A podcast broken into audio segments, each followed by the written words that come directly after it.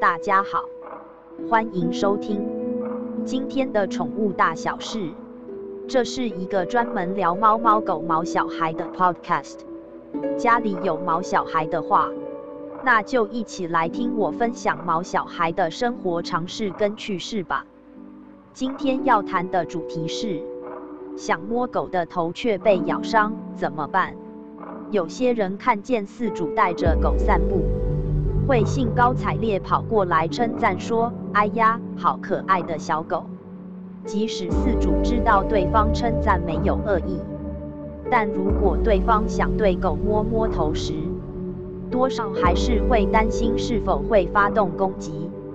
不少人误解认为，狗非常喜欢被摸头和身体，这么做能让它高兴。说不定连许多饲主也以为如此。但是，狗身体被触摸感到高兴，是因为从小接受触摸训练的缘故。由于饲主教育爱犬人类并不可怕，所以后天认为触摸身体是件舒服的事，因此才会对触摸感到开心。相反的，如果从小没有社会化习惯被人触摸，狗会讨厌与人类接触，所以当有人伸手想要摸头的时候，就会动口咬人。可是，这并不是带有攻击性的行为，而是出于害怕的天性才做出的防卫反应。人类体型往往比狗大上许多，当体型庞大生物靠近，任何动物当然都会害怕，因为过于害怕。所以才会有攻击的行为。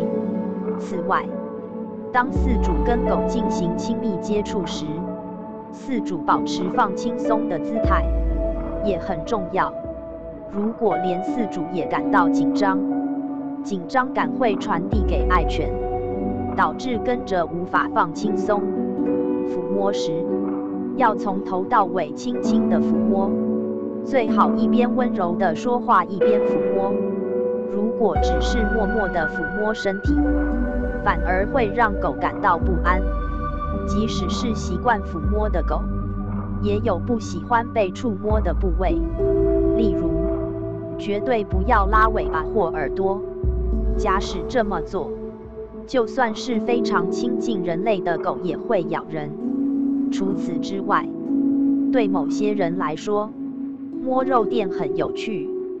但它们其实一点都不喜欢。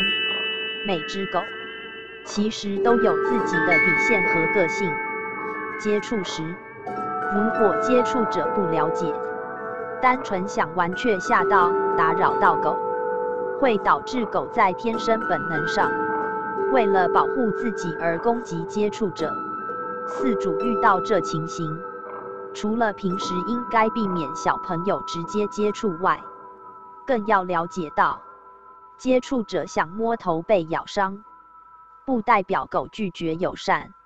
以上就是今天的宠物大小事，感谢您的收听。